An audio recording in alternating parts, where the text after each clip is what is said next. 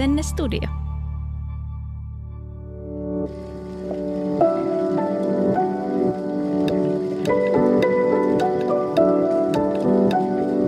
Aamukahvilla. Moi, mä oon Henrikka Reinman ja tämä on Aamukahvilla podcast. Itse asiassa meillä ei ole tänään täällä kahvia. Emilia halusi vaan vettä, mutta meillä on jälleen näköisen riemua ilmoilla. Täällä on tänään Emilia Kujala. Kiitos kutsusta. Ihana, Kiva ihana, nähdä. Ihana, että tulit. Millaisia sanoja tai ajatuksia sul tulee mieleen sanasta kaamos? Toi oli niin jotenkin tosi kiva kysymys, vitsi. Ää, varmaan ekana semmoinen joku hämärän hyssy tulee mulla mieleen. Eli onko toi sulle niinku positiivinen? Se, se on ihan positiivinen juttu, joo. Ja jotenkin semmoinen vetäytyminen, ehkä vähän semmoinen kotoilumeininkikin. Ja sä pidät niistä vetäytymisestä ja kotoilusta? No tavallaan semmoisen niin tekemisen ja menemisen vastapainona, niin joo. Koska mä huomasin kyllä jossain kohtaa tuossa niin kesällä, tein aika paljon töitä kesällä, mutta sitten tavallaan kun oli loppukesästä lomaa, niin vaikka mä olin päättänyt, että mä en mene semmoisen loman suorittamiseen yhtään, Niin sä menit. niin mä menin tietysti ja oikein niin kuin antaumuksella imin sitä kaikkea, mitä tapahtuu ja mitä voi tehdä ja toki se on niin kuin tälleen lapsiperheessä vähän erilaista kuin joskus ehkä aiemmin, mutta silti mä huomasin, että mä olin jotenkin aivan läkähtynyt sen niin kuin loman jälkeen, että oli jotenkin. Ja sitten mä itse asiassa somessa jaoin niin kuin postauksen, että hei, että, että tämä on tosi epäsuosittu mielipide, mutta musta oli ihanaa, että kesä loppuu, vaikka mä tykkään kesästä ihan hirveästi. Ja sitten tosi moni oli silleen, että joo, mä oon ihan samaa mieltä.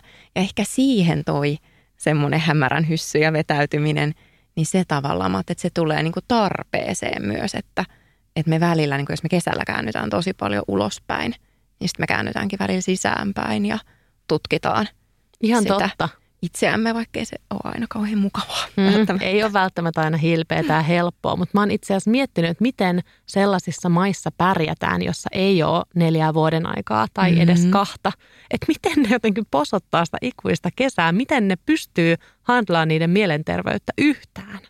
Joo, mä oon miettinyt tota ihan samaa, kun esimerkiksi on tullut Jamaikalla reissattua paljon ton dancehall-tanssin perässä ja nyt itse asiassa just ollaan ystävien kanssa vuoden alussa lähdössä sinne ja vähän niin kuin pelätään jo, että missä psykoosissa me tullaan sieltä takaisin, koska tietää jo, että se niin kuin lyhyt aika siellä, puhutaan niin kuin viikoista, mm. niin se, sekin on jo sellainen, että, että vaikka se on ihana aurinkotankkaus ja energiatankkaus, niin yleensä tulee se olo, että mä tarvin niin kuin lomaa lomasta palautumiseen tämän, Joo, toi tämän jälkeen. Mutta joo, mulla kanssa tulee siis tosi myönteisiä mielikuvia sanasta kaamos.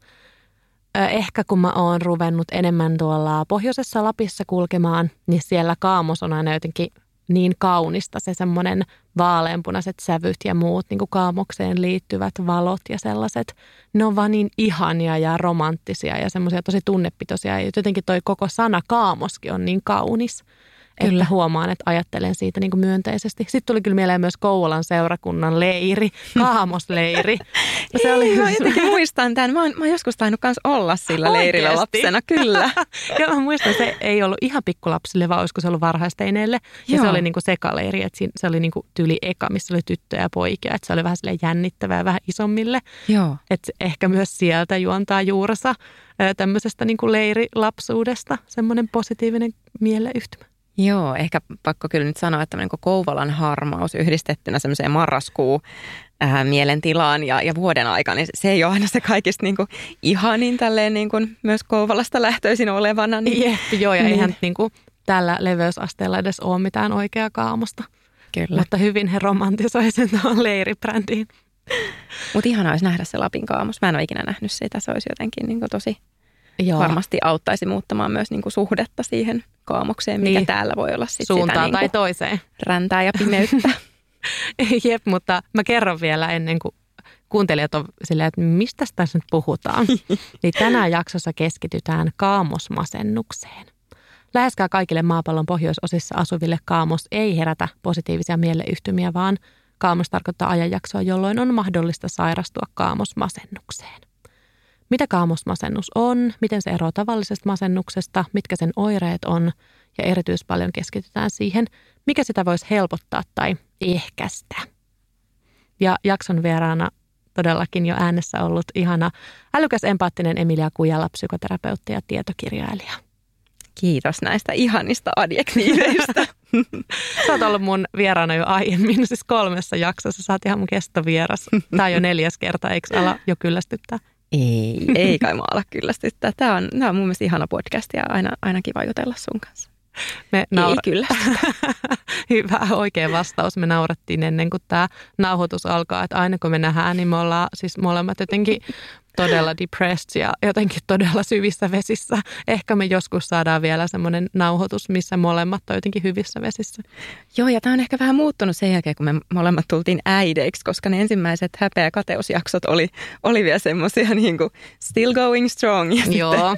Sitten, sit tuli siitä lähti tämä Synnytyksen jälkeinen masennus ja nyt on sitten kaamosmasennus vuorossa. Kyllä. Että ehkä sitten seuraavaksi se perusmasennus. Joo, ja sitten voidaan ottaa vielä korkean toimintakyvyn masennus. Oh, ai, se olisi muuten oikeasti hyvä hyvä, hyvä jakson aihe. okay, Laitetaanko heti kalenteri? Pitää varmaan laittaa. Ihan, että me nauretaan, mutta tuntuu, että ainoastaan musta huumori on Just se, millä näin. selviää. Millainen olo sulla on nyt alkaneesta syksystä? No, aika semmoinen ristiriitainen. Että samaan aikaan musta oli tosi ihana, niin kuin tuossa sanoin, niin jotenkin, että se kesä sitten lopulta päättyi, vaikka se oli ihanaa ja, ja kamalaakin – mutta jotenkin niin kuin se, että pääsee taas kiinni rutiineihin ja, ja jotenkin sellaiseen, sellaiseen niin kuin tekemiseen, mistä sitten nauttii. Myös niin kuin harrastukset, kun käynnistyy, niin se on myös tosi kiva. Mulla on erityisesti tanssiharrastus tosi rakas, niin se on jotenkin ihanaa päästä siihen kiinni. Ja tota, sitten mulla ilmestyy marraskuun puolivälissä mun seuraava kirja, niin se on Ei, Mä odotan sitä niin yes, paljon. Mä odotan kanssa. Vähän myös jännityksellä, koska se on nyt niin kuin aikamoista ää, ränttiäkin paikoin. Joo, mä paljastan, paikoin, niin, tota- paljastan tota... kuuntelijoille, että eikö se ole niinku kritiikkiä tämmöiselle nykymaailman self-help-hommalle? Joo, se on niinku tälleen ähm, self-help-kirjailijan ja terapeutin kirjoittamaa kritiikkiä self-help-kulttuurista ja meidän yhteiskunnan terapisoitumisesta. Niin tota, joo, nimi on Suuri self-help-huijaus, 13.11. ilmestyy. Loistavaa. Onko se siis nyt valmis? Oletko sä jo kirjoittanut sen ja onko se jo painossa? Ei ole vielä painossa. Se tulee itse asiassa äänikirjana ja e-kirjana, eli se on niin kuin audioksi tuotettu ah, ja käsikirjoitettu, okay. mutta toki on myös niin kuin luettava. Ja tota, se on nyt meillä niin kuin ihan viimeisiä viilauksia, tehdään käsikseen viimeisiä jotain pilkun paikkoja ja sitten mä oon menossa tekemään studioon sitä tota, audiota. Mutta on ollut ihana kirjoittaa jotenkin pitkästä aikaa sellaista niin kuin tavallaan audio edellä, että jotenkin se on ollut semmoista paluuta, paluuta juurille ja sitten kun se on tosi yhteiskuntatieteellinen kirja, niin sitten siinä on musta ihana, ihana jotenkin se, että on niin kuin päässyt, päässyt itse myös käsiksi siihen niin kuin minussa, kun mä oon sosiaalipsykologi pohjakoulutukselta, niin ennen kuin on terapeutiksi opiskellut. Odotan niin innolla. Ja odotin kyllä innolla myös tätä alkanutta syksyä. Mä huomasin, että kun mä ajattelen, että sä tuut tänne studioon, niin mä todella karustikin ajattelen, että toivottavasti sullakaan ei mene niin hyvin, vaikka oikeasti tietysti sydämestä, niin mä toivon, että sulla menee tosi hyvin, mutta mä koen, että me ollaan ehkä oltu toisellemme myös jotain vertaistukea. Kyllä. Että kaikilla Kyllä. muilla menee onnellisesti ja me ollaan, oot säkin masentunut, joo Sä joskus sanoit, että Emilia, Emilia voi aina luottaa, että Emilia ei koskaan petä, että kyllä siltäkin löytyy niitä synkkiä sävyjä sieltä. Mutta siis se on ihan totta. Se on ihan totta ja, ja tota, e- eihän niin elämä koskaan ole semmoista, että, että se on aina vaan niin ihanaa ja täydellistä ja ja jotenkin tämä on musta kauhean tärkeää sanoa ääneen, vaikka moni ihminen sen tietää. Mutta jotenkin, vaikka me järjellä tiedetään, ymmärretään esimerkiksi somessa se, että mitä me nähdään, niin se, se ei ole useinkaan koko totuus, niin ei meidän niin kuin aivot sitä ymmärrä siinä hetkessä, kun me selataan sitä fiidiä ehkä valmiiksi jo jossain tunnetilassa tai vähintään tylsistyneenä. Ja, ja sitten nähdään siellä jotain, mikä herättää meissä taas tunteita, niin jotenkin – Musta siitä ei voi koskaan muistuttaa liikaa, että, että elämä niin kuin, pääosin ei, ei ole pelkästään ihanaa. Niin, ja just se, että jos onkin surullinen. Mulla on mm. esimerkiksi tällä hetkellä elämässä semmoinen vaihe, että mä oon jotenkin aika pohjattoman surullinen. Joo. Se kulkee niin kuin kaverina tossa, ei hyvänä kaverina. Mä haluaisin ehdottomasti siitä eroon, mutta mä en myöskään jaksa siihen koko ajan keskittyä. Että mulla on vähän niin kuin se surutus repus mukana ja sitten mä oon silleen, okei okay, mä laitan fokuksen kaikkeen muuhun – Kyllä. Että mä en jaksa käsitellä sitä koko ajan. Kyllä. Ja suru on musta hirveän hyvä esimerkki niin kuin semmoisesta tunteesta, mikä onkin just niin raskas, että sen äärelle ei niin kuin pystykään pysähtyä kauhean pitkäksi aikaa. Toki on niin kuin viisasta, että ei sitä täysin niin kuin kiellä, mutta jotenkin, että et, et siihen moni ihminen kuvaa, jos on vaikka niin kuin menettänyt vaikka läheisen tai joku muu suruprosessi käynnissä, että et jotenkin haluaa välillä niin kuin taukoa siitä surusta ja tulee semmoinen niin kuin kyllästyminen, että niin kuin, mä en jaksa tätä, että hitto, että nyt jotain muuta. Tämä, tämä putiikki on kiinni, tänään ei tarvitse tulla tänne. Joo. Ja sitten seuraavana päivänä silleen, että okei, tervetuloa, katsotaan, joo. pysähytään tähän. Joo, joo, ja, ja taas just niin kuin muuta. toi.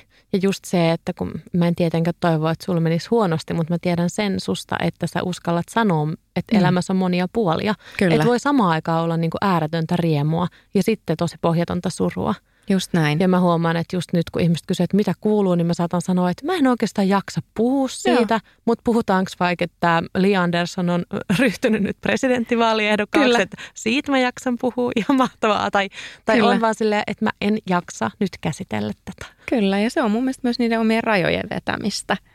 Että niin, niin tärkeää kuin on puhua, niin on myös tärkeää tunnistaa, milloin ei halua puhua ja, ja mikä, mikä on niin kuin se hetki. Mä että se on tosi, tosi, tosi tärkeää. Mm, ehdottomasti. Ihan hmm. mä oon silleen, että mä haluan jatkaa tota kelaa, mutta mä kuitenkin palautan meidät ruotuun ja kysyn, Se on hyvä. kysyn aihe, aiheellisen kysymyksen jakson aiheeseen liittyen, mitä on kaamosmasennus? No kaamosmasennus, jos mä ajattelen sitä verrattuna niin kuin muuhun tai muihin niin kuin masennustiloihin, ja masennustilanhan, niin kuin, jos ajatellaan sitä niin kuin määritelmää, perinteistä määritelmää, niin, niin on, on se, että ihmisen mieliala on niin kuin laskenut – tavallista alemmas pidemmäksi aikaa, että se ei ole semmoinen, niin kuin, että nyt mä oon tänään, mua vähän ns. masentaa, vaan puhutaan niin kuin pitkään jatkuneesta olotilasta, jos on paljon ala, alavireisyyttä tai surullisuutta. Ää, usein ajatukset itsestä on aika negatiivisia, ajatukset maailmasta ja toisista ihmisistä on aika negatiivisia. Ää, voi olla vaikeutta saada aikaan tai sitten voi olla myös vaikeutta pysähtyä, jos se menee enemmän sinne niin kuin korkean toimintakyvyn puolelle – ja sitten tietysti siihen voi liittyä niin kuin muutoksia vaikkapa unessa. Toisilla, jotka kärsii masennuksesta, voi olla vaikeaa nukahtaa, toiset heräilee. Muutoksia ruokahalussa, ruokahalu voi lisääntyä tai se voi laskea, itkusuutta, tämän tyyppisiä asioita. Ja silloin kun me puhutaan näistä asioista niin, että ne liittyy pääosin semmoiseen niin kuin vuoden aikojen vaihteluun ja erityisesti valon määrän vähenemiseen, niin silloin me puhutaan niin kuin kaamosmasennuksesta – on arvioitu, että kaamosmasennuksesta kärsii noin 1-2 prosenttia väestöstä. Joo, mä luin tuon. Joo. Siis silleen joka kymmenes suomalainen. Ää, joka kymmenes ää, masennuksesta kärsivä suomalainen itse asiassa. Ai niinkö se menee? Joo, joo. Et 1-2 prosenttia se on aika vähän, mutta sitten jos me mietitään niin kun, ää, ei tavallaan ihan masennukseen asti diagnosoituja tämmöisiä niin kuin kaamosrasitus tai kaamosväsymysoireita, niin Joo. niistä kärsii jopa 20-30 prosenttia. Niin, niin. Että Nämä on... on siis tuolta terveysportista, jos joku miettii, että mistä mä näitä lukuja vetelen, niin siellä on tosi, tosi hyvä yhteenveto. Joo. Timo Partosen, joka on muistaakseni unilääketieteen asiantuntija tai olisiko hän professori. En Joo. uskalla sanoa, mikä titteli Timo Partosella on, mutta kuitenkin niin tota, hänen, hänen kirjoittama tosi hyvä artikkeli, missä on tosi paljon hyvää tietoa kansi sieltä luotettavasta tietolähteestä katsella. Joo, ja mäkin yritin sukeltaa luotettaviin tietolähteisiin ja huomasin, niin kuin, että ei vitsi, tämä on yleinen juttu. Mm-hmm. Että sille 1-2 prossaa suomalaisista, mä en tiedä muiden, muiden niin kuin pohjoisten maiden lukuja, mutta ää, löysin kiinnostavan faktan, sä voit mm. vielä vahvistaa, että onko tämä näin, että kaamosmasennuksen niin kuin masennustila on vähän niin kuin talviunta. Tämä siis, että... Ää, sydämen syke hidastuu, verenpaine nousee verrattuna kesään. Mm. Kannattaa nyt tarkistaa vielä tämä fakta, mutta mä yritin surffailla tosi luotettavilla sivuilla. Ja se Joo. oli myös ehkä mun mielestä niin kuin lohduttava Joo, ajatus. mä olin just sanomassa, että toihan on niin kuin hirveän semmoinen niin kuin validoiva ajatus itselle, koska se on hirveän tavallista, että jos meillä tulee sitä mielialan laskua, mielenkiinnon menettämistä niihin asioihin, mitkä on normaalisti meille tärkeitä. Että toisin sanoen me huomataan, että asiat ei enää tunnu siltä, miltä ne on tuntunut niin usein meillä tulee se niin kuin reaktio, semmoinen vähän niin kuin hätäreaktio, että, me, me niin kuin ahdistutaan siitä, että, että meitä ahdistaa tai meitä masentaa. Ja, ja se on usein, usein niin kuin hankala reaktio, kun se pahentaa, pahentaa vaan sitä. Niin mä ajattelin, että just, just tuommoinen niin ajatusmalli vaikka siitä talviunesta, niin se voi auttaa hyväksymään, että, että tämmöisiä oireita on. On se sitten, että sä oot, oot ihan oikeasti niin kuin, että diagnostiset kriteerit täyttävä masennus, mikä on niin kuin pieni porukka. Tai sitten jos me ajatellaan sitä 20-30 prosenttia, sehän on jo iso määrä suomalaisista, jolla niitä niin kuin semmoisia kaamosrasituksen oireita on, vaikkei varsinaista masennusta tai masennustila olisi niin kuin diagnosoitu. Niin jotenkin musta se on niin kuin kiva ajatus, jos mietitään, että, eläimetkin, niin kyllähän he, hekin niin kuin vetäytyy talviunille tai talvihorrokseen ja luonto. Niin, koko luonto. Luonto niin kuin vähän, eikä ihan vähänkään niin kuin käperry, käperry ja, ja jotenkin ka- kaikki semmoinen, että, että tietyllä tavalla mä ajattelen, että ehkä se, ne mielialan laskut ja nousut, mitä voi liittyä juurikin vuoden aikojen vaihteluun, niin ne, ne ei kerro niin ihmisestä itsestään, että hänessä on nyt joku valuvika, vaan siitä, mikä meissä kaikissa on niin yleistä ja inhimillistä, mikä yhdistää meitä ihmisiä, mutta mikä yhdistää meitä myös niin luontoon, että et me ollaan niin kuin – osa tätä luontoa. Niin, ja jännästi myös usein ajatellaan, että ihmiset ei ole niin kuin osa luontoa. Mm. Ja sitten on niin kuin muu luonto ja eläimet, vaikka ihminenhän on oikeasti yksi eläin. Kyllä. Joka vaan yleen katsoo muuta luontoa. Kyllä, juuri näin.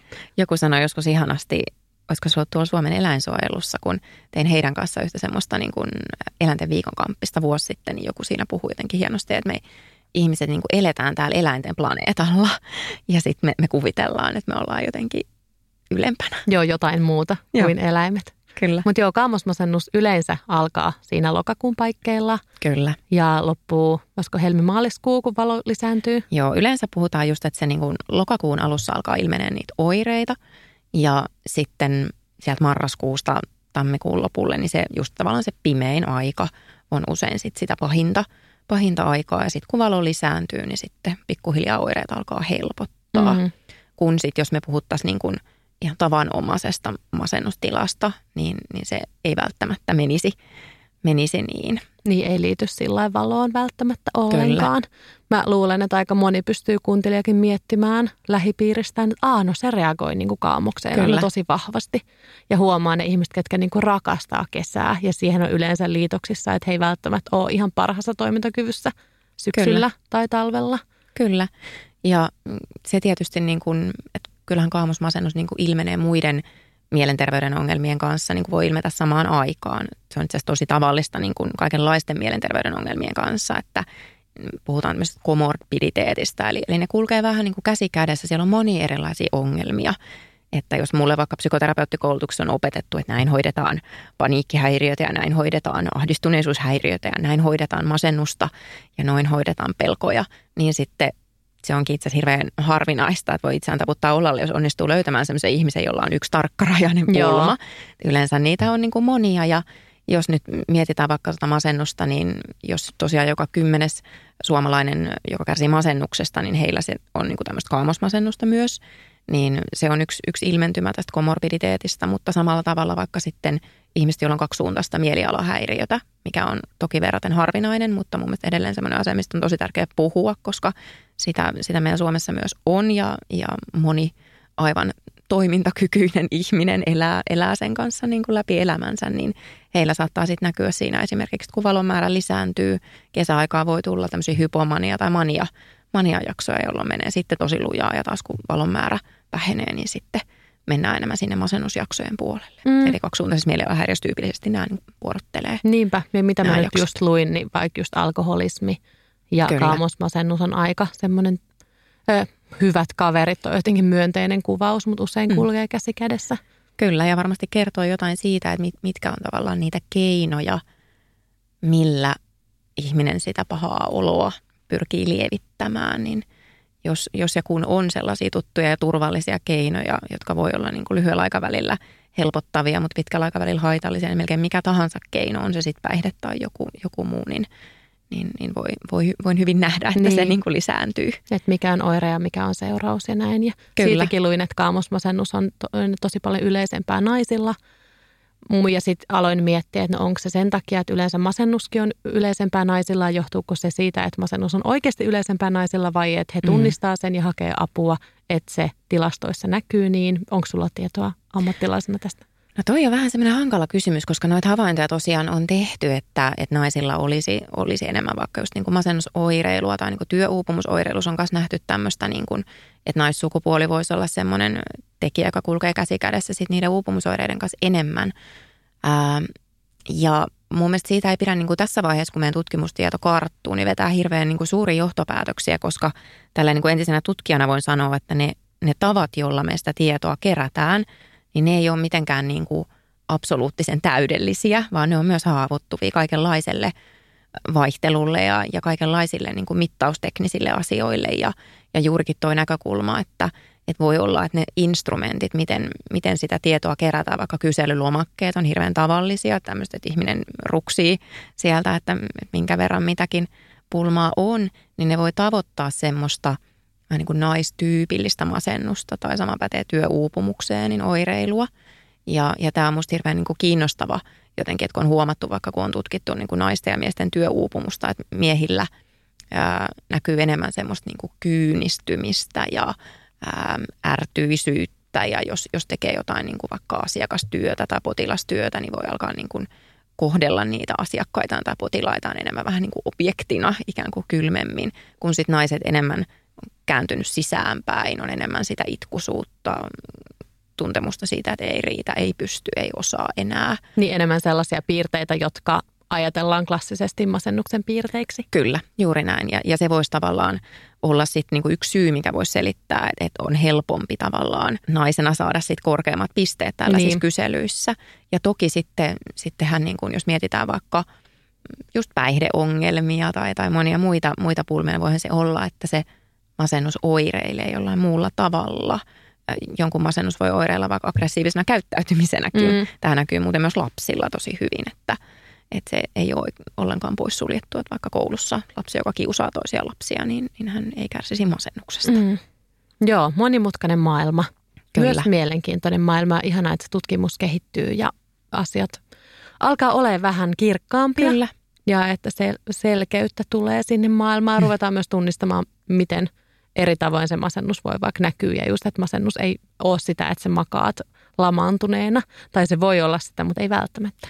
Ei, ja se on, se on just kun viittasi vähän tuohon korkean toimintakyvyn masennukseen, niin se on, on hirveän tärkeä, tärkeä asia tunnistaa, että, että se masennus ei sillä näy naamasta, että ihminen, joka on hyvinkin toimintakykyinen, hän tekee töitä, harrastaa, voi olla monenlaisia asioita, niin kuin monta rautaa tulessa elämässä, niin voi silti kärsiä masennusoireista mm. ja, ja voi jopa mennä niin, että, että mitä ikään kuin lujempaa menee, mitä kiireisempänä itsensä pitää, niin se huonommin menee. Että jotenkin tällaisia ilmiöitä on myös tosi tärkeä, tärkeä tunnistaa. Ja se ei tarkoita sitä, etteikö tämän tyyppinen ihminen voisi joskus humpsahtaa sinne semmoiseen enemmän melankoliaan ja alivireyteen, jossa onkin vaikea päästä ylös sängystä ja saada asioita aikaan. Että se meidän niin kuin vireystila kuitenkin vaihtelee, mm. vaihtelee mutta, mutta et jotenkin – että me ei jäätäisi jumiin niin kuin siihen ajatukseen, että masennus on nyt sit sitä, että sä oot siellä sängyn pohjalla, etkä, etkä pääse, pääse sieltä ylös. Niin se, se olisi mun mielestä tärkeää, että sillä on hirveän monet erilaiset kasvot.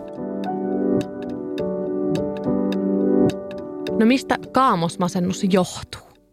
No kaamosmasennusta on ajateltu näin tai tutkittu näin, että se liittyisi nimenomaan siihen, että kun valon määrä vaihtelee ja, ja tietysti tällainen niin kuin joulua kohti mentäessä, vuoden loppua kohti mentäessä, niin valon määrä vähenee, niin sitten se vaikuttaa moniin elimistön niin kuin vireystilaa, unta, Onko siellä jotain hormoneja, jotain serotoniini, mitä niitä on, melatoniini, jotain? Siellä on, siellä on varmasti paljon, paljon, josta joku vaikkapa unilääkäri voisi olla erittäin hyvä, hyvä kertomaan detaljeja, Joo. mutta ainakin just serotoniini, sitten melatoniini on, on yksi sellainen tärkeä.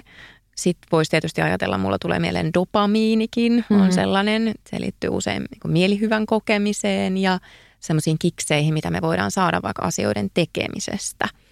Et siihen vaikuttaa totta kai osaltaan se niin kuin ihan se biologia, mutta toki sitten myös se, että mitä me tehdään. Et jos, jos ajatellaan niin kuin masennusta ja myös kaamosmasennusta, niin on aika tavallista se, että ihminen vetäytyy semmoisista asioista, jotka normaalisti tuottaa mielihyvää. Että jos esimerkiksi urheilusta voi saada aikamoisen niin kuin dopamiiniannoksen, seksistä voi saada aikamoisen dopamiiniannoksen, mitä ne niin kuin kullekin on, niin nämä on semmoisia asioita, mitkä saattaa sitten vähentyä mielenkiinto tämmöisiä asioita kohtaan just silloin, kun on tulossa se Joo, mä ainakin huomaan nyt, kun no, nyt eletään syyskuuta, niin mä oon nyt vähän stressaan, että ei vitsi, kun loppuu toi valo tuolta pihalta ja treeni niin kuin sisällä on niin paljon epäkiinnostavampaa, että miten mä niin kuin selviän talven yli sille, että mä liikkuisin säännöllisesti. En tiedä, auttaako tämä nyt etukäteen stressaaminen, mutta että rupean jo niin kuin miettimään niitä selviytymiskeinoja, mm. miten saisin liikunnan pysymään, että okei, olisiko mm. se sitten sulkapallo ja pallololajit, mitkä on kivoja sisätiloissakin. Kyllä ja että miten, mä jotenkin mä ruvennut katsoa, mm. että missä on ryhmäliikuntaa ja että jäisi jotain, että olisi jo nyt semmoisia selviytymiskeinoja. Mutta siis toi on mun mielestä tosi viisas ajatus, koska me tiedetään niin kuin esimerkiksi elämäntapamuutoksia koskevista tutkimuksista, että on jopa tärkeämpää, että ihmisellä on semmoinen niin sanottu selviytymissuunnitelma kuin suunnitelma siitä, että, että mitä mä teen, että vaikka niin kuin joku tavoite, että, että viisi kertaa viikossa mä teen tämän ja tämän ja tämän jutun, tai että maanantaina mulla on se ja se ja se. Että jotenkin selviytymissuunnitelma tarkoittaa siis just sitä, että kun mulla tulee se fiilis, että mua huvittaa, mä en jaksa lähteä, mä tiedän, että se olisi mulle ihan hyvä, niin miten mä sit saan itteni lähtemään vaikka sinne sulkapalloon tai ryhmäliikuntaan ja Joitain ihmisiä auttaa se, että siinä on just joku ryhmän tai kaverin tuki, että joku, joka siinä vähän niin kuin potkii, Joo, potkii mä oon, mä oon just se, joka tarvii sen Joo. toisen pimeänä aikana, vaikka kesällä Kyllä. lähtisinkin itse pyöräilemään. Kyllä. Sitten semmoinenkin asia, mikä sitouttaa, on, on raha. Että jos sä maksat jostain harrastuksesta vaikka koko kauden, niin vaikka me tiedän itsekin niin kuin entisenä ryhmäliikuntaohjaajana ja, ja niin kuin jooganopettajana sen, että aina kun kausi alkaa, ihmiset on innolla, sitten kun aletaan niin kuin lähestyä joulua, niin tota, porukka alkaa vähenee ja, ja kesällä usein sit saattaa käydä niin, että kun kesä, kesä lähestyy, niin sitten mennään jo ulos ja meneekö tulee enää sisälle ja näin. Mutta silläkin on vaikutus, että kun sä maksat koko kaudesta, niin sä kyllä niin kuin sitoudut siihen myös. Ja siinä on semmoinen jännä psykologinen efekti itse asiassa, että mitä enemmän sä rahaa investoit ja aikaa investoit johonkin, niin sen enemmän sä usein odotat saavasi siitä. Eli, eli sillä en, en nyt käske niin kuin maksamaan tuhatta euroa jostain niin kuin treeneistä, jos ei niin tahdo ja, ja tota, ole, ole ylimääräistä tonnia. Big up vaan sille, mm-hmm. jolla on. Mutta, Mut mä ymmärrän mutta niin kuin, ajatuksena, että, että semmoinenkin, semmoinenkin sitoo. Joo, kun mä oon joskus maksanut 20 salista kuussa ja Joo. mä en käynyt siellä koskaan. Joo. Ja sit mä oon maksanut 60 kuussa ja mä kävin siellä tosi paljon. Joo. Koska on silleen, että ei, se raha koko ajan kulkee siellä. Että on, kyllä, on kyllä huomaa. Sitten se 20 kuussa meni varmaan vuoden, mä käynyt yhtäkään kertaa. Joo. Sillä on tosi tosi jännä vaikutus. Mä huomasin kanssa tuossa kesällä, niin mä otin laitepilatekseen sarjakortin sijaan tämmöisen niin kesäpassin. Joo. Ja mä tiesin kyllä, että en mä voi niin kuin perheellisenä käyttää sitä läheskään niin paljon kuin joku toinen, joka käy joka päivä parhaimmillaan monta tuntia.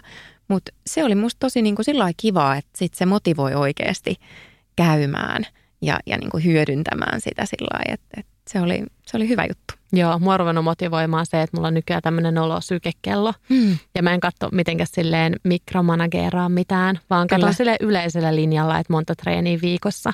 Joo. Koska mä oon tosi hyvä huijaamaan itseäni. Et esimerkiksi kun mä oon kulkenut paljon autolla, niin mulla on semmoinen aivoissa semmoinen olo, että mä oon liikkunut paljon, koska Kyllä. Mä, mä oon nähnyt paljon maisemia.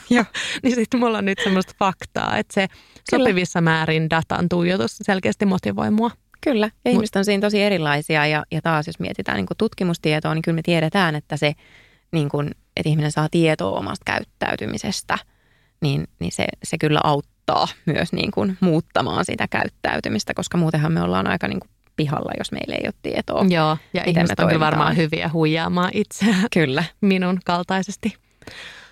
Mä vielä halusin kysyä sulta sitä kaamosmasennuksen ja normimasennuksen eroista.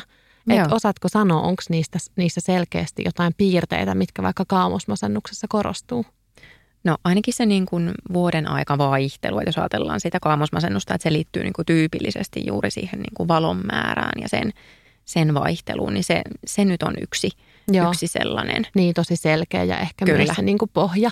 Mä luin, oliko terveyskirjasto, mitä sä oot siitä mieltä? Onko se hyvä on tietoa? Hyvä, kyllä. No niin, terveyskirjasto, terveysportti, mielenterveystalo. No niin, hyvä. Sitten mä olin oikein sivuilla. Siellä oli, että hallitsevia piirteitä, jotka on niin kuin epätyypillisempiä masennusoireita, on kaamosmasennuksessa sellainen, että ruokahalu nimenomaan kasvaa.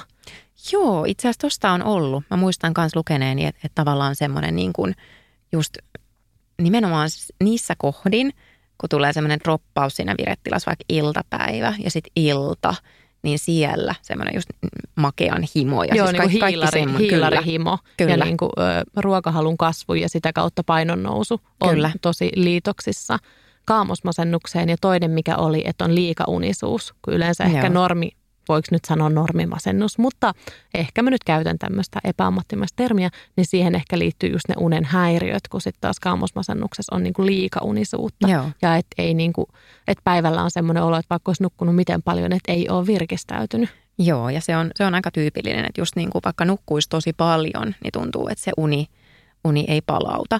Toki toi niin kuin uniasiat on aina tosi yksilöllisiä, että senkin tiedän, ja mulla on ollut esimerkiksi terapiassa sellaisia asiakkaita, jolla esimerkiksi unettomuusoireet liittyy nimenomaan siihen niin kuin talviaikaan, tai sitten että unettomuusoireet liittyy nimenomaan kesäaikaan, kun onkin tosi paljon valoa.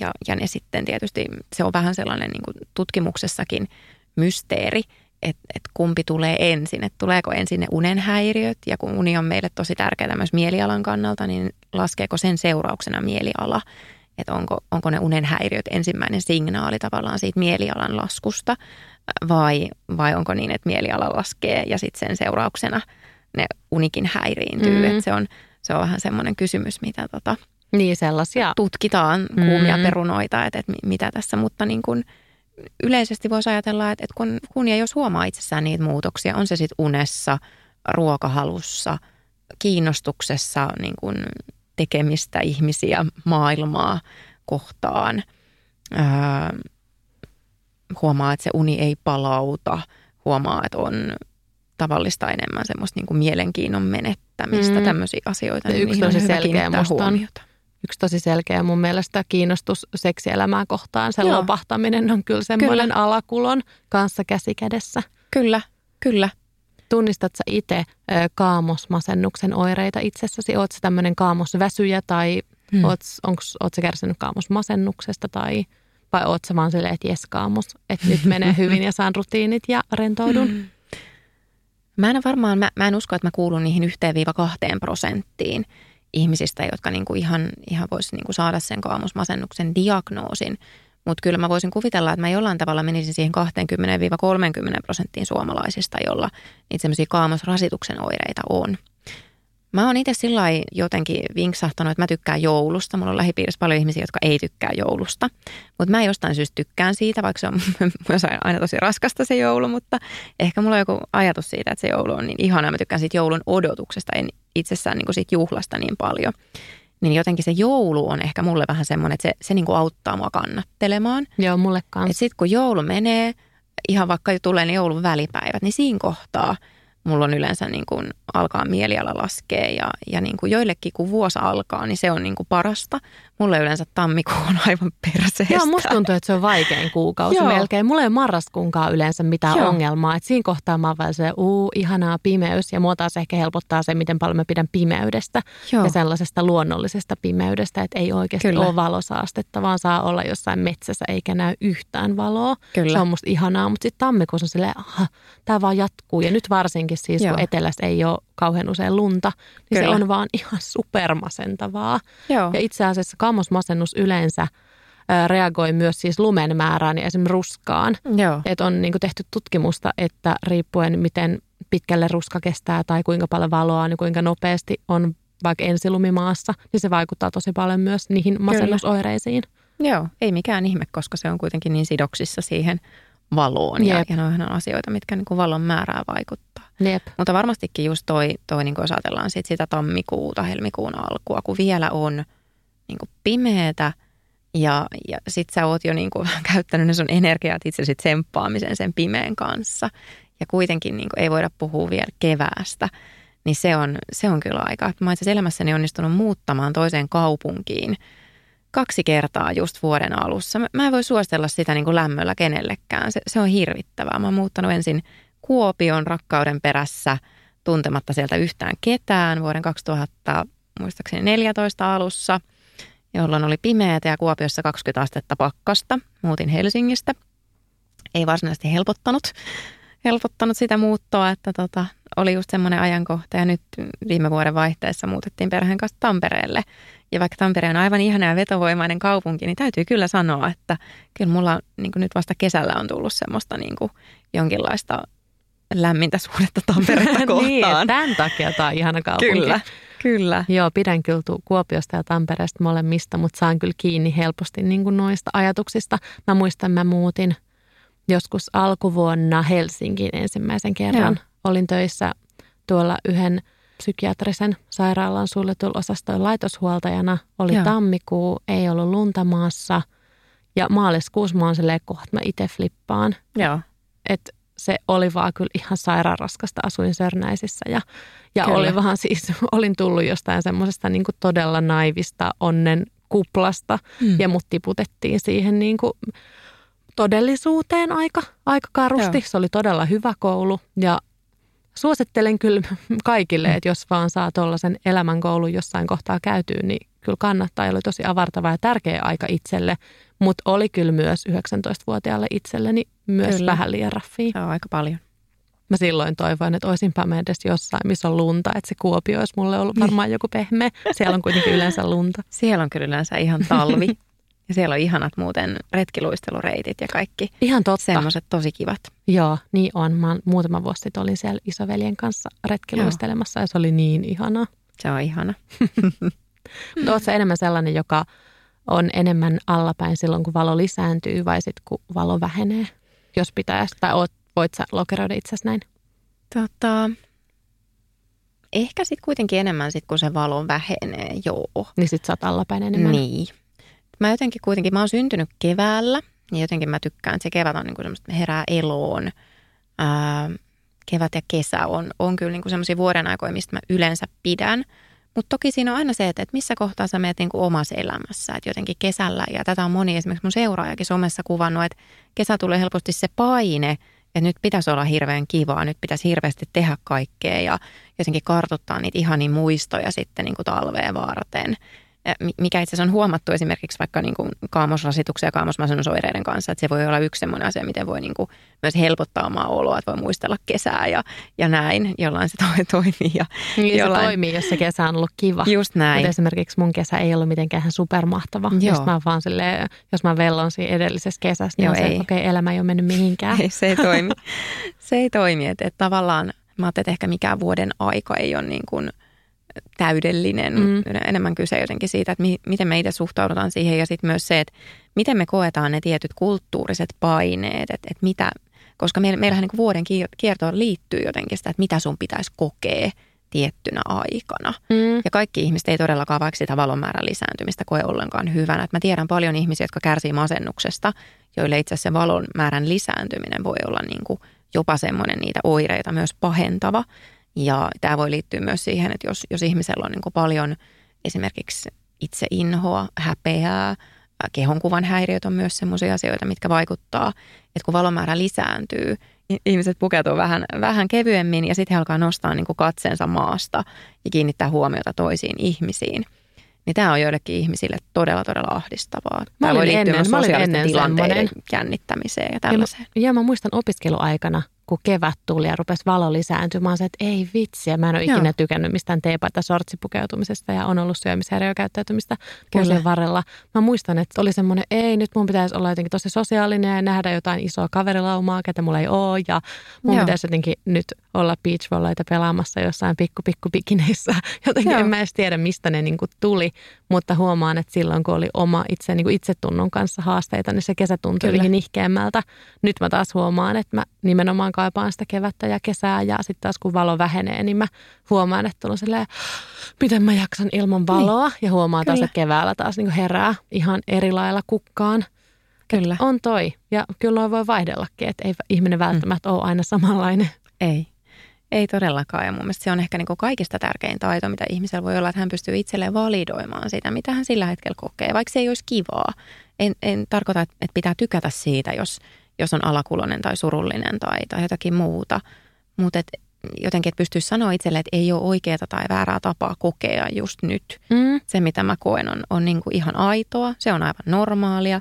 Ja, ja se ei tarkoita, että, että musta olisi jotain vikaa, vaan se kertoo jotain tosi inhimillistä meistä kaikista ihmisistä, mitä, mitä me koetaan niin kuin tässä hetkessä. Niin se on tosi tärkeä viesti. Mm, ja sitten jos miettii, on erilaisia elämäntilanteita, just vaikka joku – yksin asuva, joka kaipaisi tosi paljon ystävien seuraa. Ja sitten vaikka syksyä, kun jengi on silleen nyt kotoillaan ja ollaan kotona mm. ja oman mm. perheen kesken, jos miettii jotain koko joulun alusaikaa, että kaikki on vaan silleen perhe, perhe, perhe, niin voisi olla aika ahdistava aikaa, kun vaikka kaupungissa kaikki vaan sulkeutuu omiin koteihinsa ja se on semmoista korona-aikaa ilman koronaa.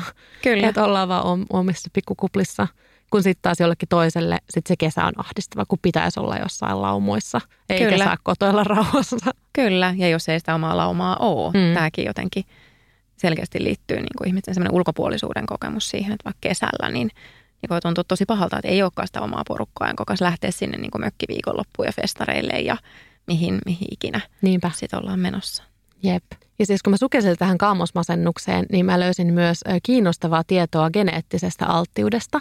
Okei. Ja siitä, että esimerkiksi islantilaiset, että he on aika hyviä vaikka kaamosmasennuksen kanssa ja se voisi selittyä sillä, että ne on ollut siellä eristyksissä aina omalla saarellaan. Tai esimerkiksi kun saamelaisia on tutkittu, niin on todettu, että heillä on tosi hyvä sietokyky kaamokseen Joo. ja kaamosmasennusta ei näyttäydy ihan niin paljon.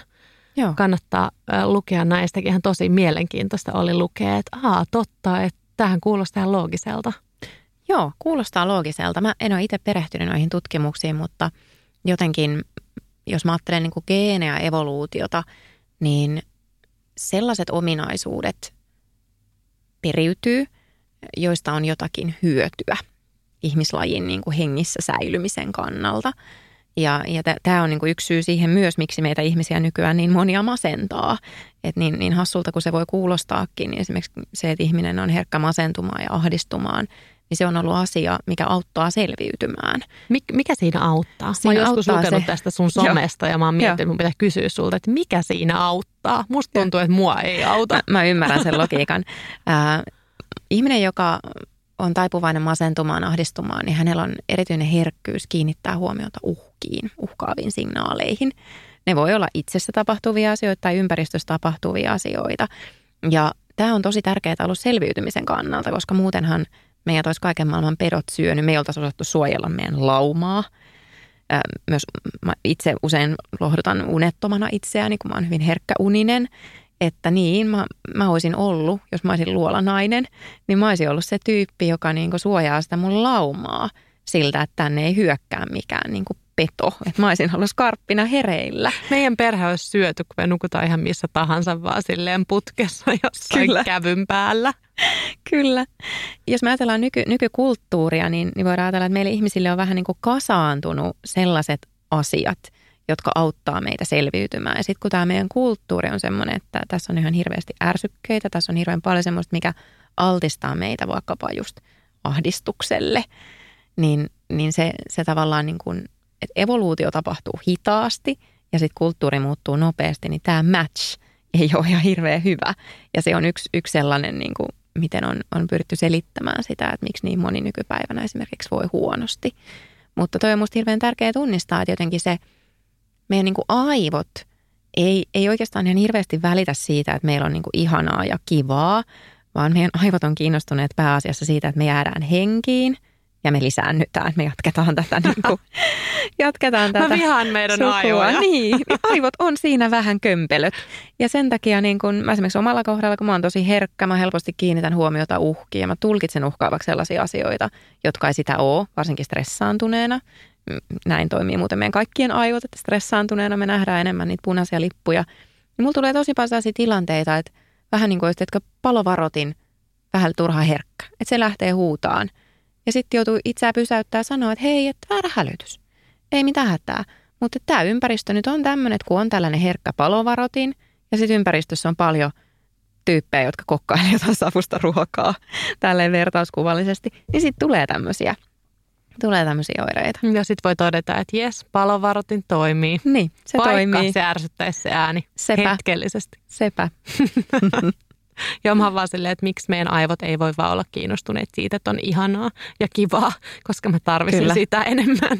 Kyllä, mutta niin palaten noihin, noihin saamelaisiin ja islantilaisiin, niin mä jotenkin ajattelen, että to- toi on niin hyvä esimerkki just siitä niin geeneistä ja evoluutiosta, että, että voidaan ajatella, että noihan on ihan hirveän tärkeitä niin ominaisuuksia sellaisilla leveysasteilla. Ja sitten sama, jos me mietitään jotain vaikka semmoista ihon pigmenttiä, joka ei pala helposti, niin, niin sehän on niin kuin tosi tärkeää taas jollain muilla leveysasteilla, että, että mitä, mitä se sitten onkaan. Niin, se onkaan silleen ne käy. Että, kyllä, kyllä. Joskus tässä niin kuin luonnossa on jotain järkeä. Joo, muutenkin se aina usein mieli huutaa silleen, minä en asu enää luolassa. Niin. Mä en tarvi niin kuin näitä piirteitä enää. Ja että miksi viisaudenhampaat ja umpilisäkkeet, jotka tulehtuu, miksi ne on jäänyt. Kyllä, kyllä. Ja tämä kertoo siitä hitaasta, hitaasta tota evoluutiovauhdista. Jep. Mutta mennään siihen mm. osioon, että mikä ehkäisisi ja Mm. auttaisi kaamosrasituksen tai kaamosmasennuksen kanssa. Mm. Onko vinkkejä tämän hoitoon? No yksi semmoinen, mitä tietysti paljon, paljon toitotetaan ja, ja mikä on ihan niin kuin, paitsi ennaltaehkäisevästi, mutta myös sitten niin kuin kaamosmasennuksen hoidossa, niin on tietysti kirkas valo. Joo. Ja esimerkiksi terveyssportista löytyy siihen, siihen niin kuin ihan hyvät tarkat ohjeet, että Joo. miten sitä tulisi ja mihin aikaa vuorokaudesta. Mun yksi ystävä, psykoterapeutti-kollegani, hän, hänellä on taipumusta kaamosmasennukseen ja hän muutama vuosi sitten niin kuin hankki tämmöisen kirkasvalolampun ja hän alkoi tosi systemaattisesti toteuttaa sitä hoitoa ja, ja se oli niin kuin yllättävän tarkkaa, että, että, että hän ei esimerkiksi juonut kahvia ollenkaan ja, ja siinä oli niin kuin tosi, tosi tarkat, että, että niin kuin ensimmäisenä kun hän heräsi, niin sieltä niin kuin ensimmäisenä oli se, se kirkas valo ja sitten siinä oli tietty aika ja sitä piti lisätä, lisätä niin kuin pikkuhiljaa ja, ja näin, että siinä oli niin kuin tosi, tosi semmoisia niin kuin, mm, että varmasti niin kuin kirkasvalosta nyt ei ole haittaa, jos sitä vähän sillä niin kuin larppaa kokeilee, mutta, mutta tavallaan niin kuin haluan vaan sanoa, että jos haluaa niin kuin parhaan hyödyn irti siitä kirkasvalohoidosta, niin kannattaa oikeasti perehtyä siihen ja, ja kannattaa tehdä sitä silleen systemaattisesti ja aloittaa se tarpeeksi aikaisin. Et Joo. sitten sit kun se ihan oikeasti, niin kuin jos sä alat marraskuussa sitä kirkasvaloa, niin, niin se ei välttämättä ole, ole siinä kohtaa enää hirveän, hirveän tehokas. Semmoinenkin tiedetään, että on ollut hyödyllistä ihan vaan niin kuin aamuisin, kun alkaa olla aamut pimeitä, niin kun on näitä herätyskelloja, missä on niin kuin se missä saraste, saraste kyllä, valo. Mikä kyllä, se on se joku, saraste valo? Joku semmoinen. Mikä se on? Semmoinen valo, mikä tavallaan herättelee sua. Joo. Että se alkaa lisääntyä sitten se valon määrä siinä. Että se voisi olla ennaltaehkäisevä keino. Kyllä. Joo, mä olin aivan yllättynyt, kun mä luin tästä kirkasvalohoidosta, että tämä on oikeasti Joo. se hoitokeino tyyliin numero yksi. Se on numero yksi hoitokeino, kyllä. Ja mä oon ehkä vähän niputtanut se semmoiseksi niin kuin hihulihommaksi. Joo. Että no joo, olkaa vaateen ruminen lampuinen. Kyllä. Mutta että sitä oikeasti tehdään ei ainoastaan kotona, vaan myös niin kuin hoitoyksiköissä kyllä. tehdään jossain valohuoneissa. Kyllä, kyllä. Että se ja, on ihan oikeasti siis validi hoitokeino. Kyllä. Ja tavallaan se on musta ihan loogista, että jos me tiedetään kuitenkin tutkimuksesta se, että kaamosmasennukseen ja kaamosasitukseenkin, niin se, se niin kuin pääasiallinen syy, mistä se johtuu, on nimenomaan se, että valon määrä vähenee, joka aiheuttaa sitten niin kuin paljon, paljon muutoksia meissä. Niin, niin jotenkin se, se on ihan loogista, että sit yritetään niin kuin vaikuttaa siihen, että, että sitä valoa, valoa Joo, jostain se oli tulisi sitä niin loogista. valoa. Että, ja siinä oli joku tietty säteilymäärä, mikä piti olla. Kyllä. Että sitten se on Kyllä. ei nyt ihan korvattavissa auringonvalo, mutta verrattavissa jotenkin siihen Juuri lu- luonnonvaloon. Juuri näin. Ja toki sitten, jos mä ajattelen sitä, että milloin meillä on valosaa aikaa, niin kannattaahan sitä niin kuin hyödyntää, että yrittää silloin ulkoilla – ää, liikkuminen tosi tärkeää. Toki mielellään ei ihan hirveän myöhään. Joo, mä luin, että aamuisin tai iltapäivisin Joo. maksimissaan oli niin kuin suositus. Kyllä. Miten sitten ihmiset sen elämään tekee. Niin. Siis tähän on aina näiden suositusten ja vinkkivitosten kanssa, että, että mä itsekin tiedän vaikka, niin kuin, että mulla olisi tosi hyvä, mulla on sellainen uniikkuna, että jos mä menen vähän ennen kymmentä nukkumaan, niin se olisi niin kuin täydellistä. Mutta meppä sitten, kun sä tuut yhdeksältä tanssitreeneistä ja oot niin kuin aivan, aivan tanssit niin kuin alasti jossain peilin edessä onnellisena, niin, niin tota, oppa siinä sitten menossa niin nukkumaan saman tien. Että kyllä ne kierrokset pitää Joo. Niin laskea jollain. Joo, mä näen ne kuudelta silloin, kun mä laitan lapselle iltapuuroa, että jes, mä pääsen kohta nukkumaan, Nukkuu. kun hän menee seiskalta nukkuu. Että sitten nukutaan. Sitten kello 11 mä oon siellä, wutu, oma Kyllä. oma aikaa. Sitten mulla on jotkut ihan omat bileet käynnissä ja sitten mä oon kohta nukkumassa. Siis just, just toi, sehän tapahtuu niin kuin lapsiperheessä todella todella helposti tunnistan. Ja, ja myös niin kuin silloin, kun yrittää olla vaikka yksin elävä järkevä aikuinen, niin on se, että tänään menen ajoissa nukkumaan. Kyllä. Sitten kello 23.30 vielä pyörii joku mikäli ja sinkkulaiva ja sitten, aah, no tätä kestää neljää ja mehin katsoa koko tuottarin. Kyllä, kyllä. Siis se on, se on just toi, just toi että on niin kuin, ja se, se musta pätee kaikenlaisiin niin kuin vinkkeihin ja ohjeisiin, että usein niiden noudattaminen ja niiden noudattamisen sitoutuminen ei ole, ei ole ihan hirveän helppoa. Ja sitten on tietysti se toinen puoli, että vaikka me tehtäisiin kaikki täydellisesti, niin se ei silti tarkoita aina sit sitä, että se auttaa meitä ja se toimii. Ja joskus juuri se voi tehdä tilanteen vielä pahemmaksi. Mä oon käyttänyt tätä esimerkkiä, en tiedä onko käyttänyt sun podissa, mutta on, on käyttänyt niin kuin aikaisemmin jossain yhteyksissä, että vaikka mun oma unettomuuden kanssa, niin kun on kamppailu koko, koko elämänsä, niin sitten totta kai mä oon yrittänyt noudattaa niin kuin täydellisesti kaikkia ohjeita ja mun mielestä niin kuin paras oli ehkä silloin, kun opiskelin psykoterapeutiksi, niin mä sovelsin itseäni tämmöistä parhaaseen tutkimusnäyttöön perustuvaa unettomuuden hoito-ohjelmaa. Tein sitä oikein pilkun tarkasti ja se ei auttanut. Ja kyllä otti päähän. Ja sitten mä marssin tuohon erottajalle. Siellä oli, oli semmoisen soilikajasteen, joka on suomalaisen niin unettomuuden hoidon ihan pioneeri. Ja hänen vastaanotolle niiden kaikkien unipäiväkirjojen ja käppyröideni kanssa. Ja mikä perkele tässä on, kun tämä ei auta. Ja hän huokaili ja katsomaan. Joo. Okei, laita noin pois, sä et tarvi noista mitään. Unohda tämä kaikki. Ja lähdetään sitten miettimään. Että et jotenkin haluan vaan sanoa sen, että vaikka on tosi tärkeää, että meillä on niin erilaisia itsehoitokeinoja ja meillä on niin kokemus siitä, että me voidaan vaikuttaa, niin täytyy muistaa, että meidän kaikkien vaikutusmahdollisuudet on elämässä aina kuitenkin myös rajalliset ja, ja toisilla ihmisillä pulma on enemmän just se, että tekee vähän liikaakin ja yrittää vähän liikaakin. Minä menen tähän kategoriaan helposti. Ja sitten toisilla pulma voi olla just se, että ei, ei niin kuin pysty ollenkaan toteuttamaan jotakin yksittäistä asiaa. Mm. Ja ehkä mä ajattelen, että jos nyt sitä niin kaamosrasitusta haluaa ehkäistä, niin ei kannata ainakaan niin kuin kerätä semmoista niin kuin 50 asian listaa, että nämä kaikki mun täytyy tehdä, vaan mieluummin yksi, kaksi jotain niin kuin hyvää juttua. Tai jos tunnistaa, että on itsellä jo jotain hyviä rutiineja, vaikka sä kuvasit tuota liikuntaa, niin, niin se on tosi tärkeää, että yrittäisiin pitää siitä kiinni. Ja se me tiedetään, tiedetään niin esimerkiksi elämäntapamuutoksia koskevasta tutkimuksesta, että on tosi tärkeää keskittyä siihen hyvään, mikä jo toimii – ja on tosi tärkeää keskittyä myös niihin voimavaroihin, mitä ihmisellä on jo olemassa, hmm. kun hirveän usein käy niin, että me keskitytään just niin kuin pelkästään siihen, mikä ei toimi ja mikä ei onnistu ja mun pitäisi ja lisää tätä ja vähemmän hmm. tota ja näin. Että sen ei fokusoituisi pelkästään niin, siihen. Ei niin se on niin kuin, mullakin on listana täällä kaikkia erilaisia ö, kaamosmasennuksen hoitokeinoja, mutta mm. se ei menisi siihen suorittamiseen. Ja mä niin. vaikka huomaan tuon liikuntaa, mulle ehdottomasti se mielenterveydellä ykkösteko. No ei nyt ehkä ykkös, mutta unen ja laadukkaiden ihmissuhteiden jälkeen tyylin kolmonen. Kyllä. Mutta mä menen helposti silleen, että no viidesti viikossa pakko, pakko olla vauhtikestävyyttä ja maksimikestävyyttä ja mm, sitten tämmöistä perus silleen, että sitten mä alan niinku suorittaa sitä. Kyllä. oikeasti mun kannattaisi vaikka laittaa joku hyvä äänikirja korviin tai musiikkia mm. ja lähteä vaikka rauhallisesti kävelemään. Joo. Että ja... sen ei tarvi olla mitään sen ihmeellisempää. Jos me ajatellaan nyt vaikka sitä dopamiinia, niin mikä liikunta voisi olla sellaista, mikä tuottaa niinku iloa, mikä tuottaa hyvää oloa – Mä oon aina tämmöinen tanssin matkasaarnaaja, että mä käsken kaikki ihmisiä tanssisalille, mutta se voi olla jollekin toiselle joku ihan muu, mistä, mistä niin, no, mulle vaikka saa. palloilu, pallolulajit on se, että mä unohan, että se on liikuntaa. Kyllä. Mä vaan se, että jee, toi sulkapallo, wii. Kyllä. mä menen johonkin ihan omiin tiloihin siinä. Kun sitten mä oon taas huomannut vaikka tällä hetkellä, kun mä oon ollut aika allapäin tai mm. tosi allapäin, niin mä en vaikka jaksa mennä yksin salille. Kyllä. Niin sen takia mä oon ruvennut nyt miettimään jotain ryhmäliikuntaa, että mä en olisi sit yksin puurtamassa sen lihaskunnon kaava. Hakeutuisin johonkin, missä jotkut muut kannattelee mua tai joku ryhmä tai musiikki tai mikä se nyt Kyllä. onkaan. Voi vähän luopua siitä, että mun ei tarvitse itse niin kuin olla in charge. Jep. Ja varmasti myös ihan hyvä niin kuin myös kanssa yrittäjänä, niin kun on työssä paljon in charge ja sitten on vielä niin kuin äiti ja muuta tämmöistä, niin se on tosi hyvä, että voi joskus niin kuin luopua siitä kontrollista. Joo, joo. Mä ehkä semmoisen niin halusin nostaa vielä, että kun ihmiset on tosi yksilöllisiä, niin ehkä yksi, mistä on ihan hyvä lähteä, on se, että tunnistaa, että minkälaisia ne omat oireet on. Että jotenkin aina kun lähtee miettimään, on se sitten keinoja lievittää sitä kaamusmasennusta tai, tai ennaltaehkäistä, niin onkin hyvä lähteä siitä, että miten mä oireilen. Niin. No olisiko sulla joku konkreettinen joku, että jos oireilet näin, niin teen niin. näin?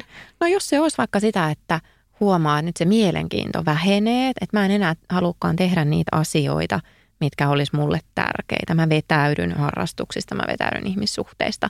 Niin tietäisi, että okei, toi on se mun tavallaan semmoinen red flag, että tohon mun täytyy niinku kiinnittää huomiota. Mites vaikka kun mä huomaan esimerkiksi tällä hetkellä elämässä, että mä rupean sulkemaan ihmisiä pois ja vetäydyn ihmissuhteista. Joo. Ja on silleen, että mä en halua nähdä teidän onnea. Mm. Ja jotenkin hyvätkin ihmissuhteet, mä oon vaan silleen, että mä en oikeastaan jaksa nyt jakaa teille mitään. Joo. Että mä haluan vaan täällä yksin pelata tätä sulkapalloa. Joo. Ja ehkä siihen mun kuplaan mahtuu ehkä just puoliso ja lapsi ja ei ehkä kauheasti edes kukaan muu. Kyllä. Kannattaako mun nyt vaan jotenkin systemaattisesti mennä niitä ihmisiä mm. kohti vai saanko mä vetäytyä? Onko tästä hyötyä? Mitä vinkkejä sulla on mm. vaikka mulle? No masennuksesta me tiedetään se, että masennuksessa syntyy helposti sellainen – ja mä, mä en nyt mitenkään diagnosoi sua tai muuta, mutta tiedetään, niin kuin, että se on hirveän tyypillinen kehä ää, silloin, kun mieliala alkaa laskea, just että ihminen alkaa vetäytyä.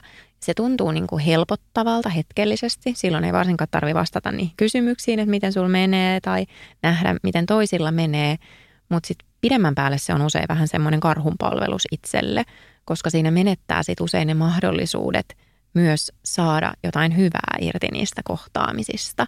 Koska kyllähän niissä kohtaamisissa ihmisten kanssa usein tapahtuu muutakin kuin sitä, voi ei, että mä näen, että tuolla on tosi onnellista ja mä tajun, että mulla on kamalaa tai voi, voi ei, että, että niin kuin se, se on, ne on niitä uhkia, mihin meidän huomio kiinnittyy, että mitä siinä voisi tapahtua, mä en halua sitä, nyt mä en mene sinne, mutta tavallaan sitten, jos me voidaankin, voidaankin tehdä jotakin, mikä, mikä on meille niin kuin vaikeaa, mutta pitkällä aikavälillä ehkä hyödyllistä, niin kyllä mä kannustaisin menemään. Jos ja mä tästä näen itse niitä, asiassa- mutta jos mä en vaikka juttele mitään mun juttuja, onko se fine? No se voisi olla niin kuin esimerkiksi yksi askel, että sä, sä edes menet. Joo, mä kyllä Sä menen, edes mutta mä oon menet ja sitten sä määrität ne sun rajat, että mistä, mistä sä haluat puhua. Mutta siis tästä masennuksen hoidossa on semmoinen äh, mun mielestä hyvä metafora kuin avanto. Eli, eli jotenkin se lähtee semmoisesta ajatuksesta, että jos nyt mietit ihmisiä, jotka on koukuttunut. Mä oon ehkä tänä kesänä vähän koukuttunut kylmään veteen. Katsotaan kauan tämä kestää, tämä mun hypetys. Mutta Vain, vain keski-ikä ja keskiluokkajutut. Kyllä, juuri näin, juuri näin. Mutta tota, mä tiedän siis ihmisiä, jotka on, on niin innostuneet avannosta.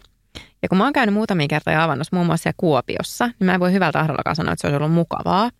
Mutta se niin kuin olo sen jälkeen, sehän on usein mukava.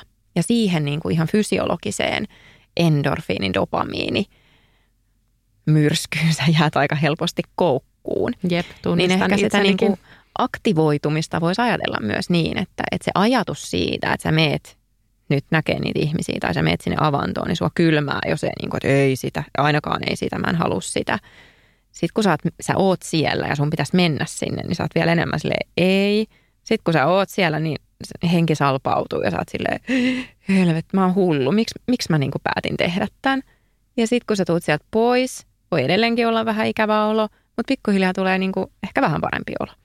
Jos on tosi alhainen mieliala, niin se hyvä fiilis niistä kohtaamisista ei välttämättä tule ihan heti. Siinä voi mennä aikaa ja sekin on ihan normaalia. Usein ihmiset siinä kohtaa luovuttaa on silleen, että tämä ei auttanut. Ja itse asiassa tämä menetelmä, mitä mä kuvaan nyt, tämä nimi on käyttäytymisen aktivointi. Ja tämä on masennuksen hoitomenetelmistä, niin kuin lääkkeettömistä masennuksen hoitomenetelmistä se, mistä on kaikista eniten tutkimusnäyttöä tämän tehosta. Eli tämä ei ole nyt vaan mun keksintöä, keksintöä vaan tämä on oikeasti tosi tärkeä, tärkeä menetelmä masennuksen hoidossa. Silloin kun me puhutaan semmoisesta masennusoireilusta, jossa ihminen vetäytyy. Sitten jos me puhutaan siitä, että ihminen on jalkakaasulla eikä pysähdy, niin sitten se aktivoituminen on sitä, että tarvii vetäytyä ja pysähtyä itsensä äärelle. Ja näähän voi vaihdella vähän sitten päivän mukaan myös, että kummalle puolelle humpsahtaa.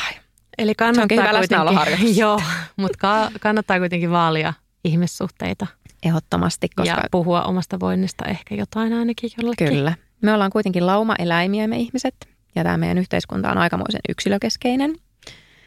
Ja se välillä unohtuu, että tuossa kun puhuttiin just geeneistä, evoluutiosta, niin myös meidän aivot, ne, ne toimii niin, että ne saa sen niin kuin yhteyden, turvan, myös niin kuin hallinnan kokemuksen parhaiten silloin, kun ne on turvallisten toisten seurassa. Ehkä mä sitten kiinnittäisin vähän huomiota siihen, että ketä ne ihmiset on, kenen kanssa sitten viettää, viettää aikaa. Et ei ei niin tarvitse kaiken maailman minglailu-tilaisuuksiin lähteä, jos ei, jos ei jaksa Jep. ja halua. Joo, ehkä enemmän laatu kuin määrä. Niin, kyllä.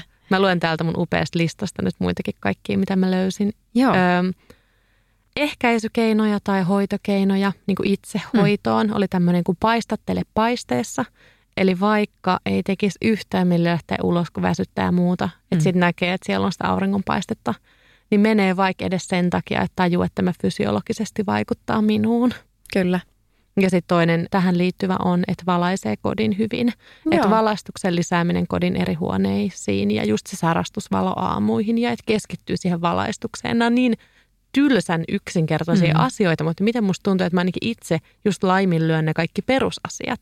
Ja sitten Mhm. mä keskityn johonkin, uu, lähden neljän päivän staycationille, Niin. vaikka oikeasti tärkeämpää olisi niin hankkia joku hyvä valaisin. Kyllä. Ja mikä on semmoinen niin pieni asia, että sä voit toistaa sitä, niin, niin sehän on siinä niin kuin tärkeää, se jatkuvuus. Ei se, että sä nyt räiskäset sen staycationin niin kuin kerran vuodessa. Ja kaikki paineet siihen. mikä on niin? Mikä on se, mitä sä voit, niin kuin, mihin sä voit sitoutua? Ja ehkä mun mielestä semmoinen kysymys, mikä on niin kuin tosi tärkeää, tämä ei päde pelkästään niin kuin kaamosmasennukseen, vaan niin kuin kaikkeen muuhunkin. Että sitten kun pysähtyy itsensä äärelle, mitä se kaamos voi tietysti niin kuin mahdollistaa, niin kysyy itseltä, että mitä mä ihan oikeasti tarviin. Mitä mä tarttisin tällä hetkellä.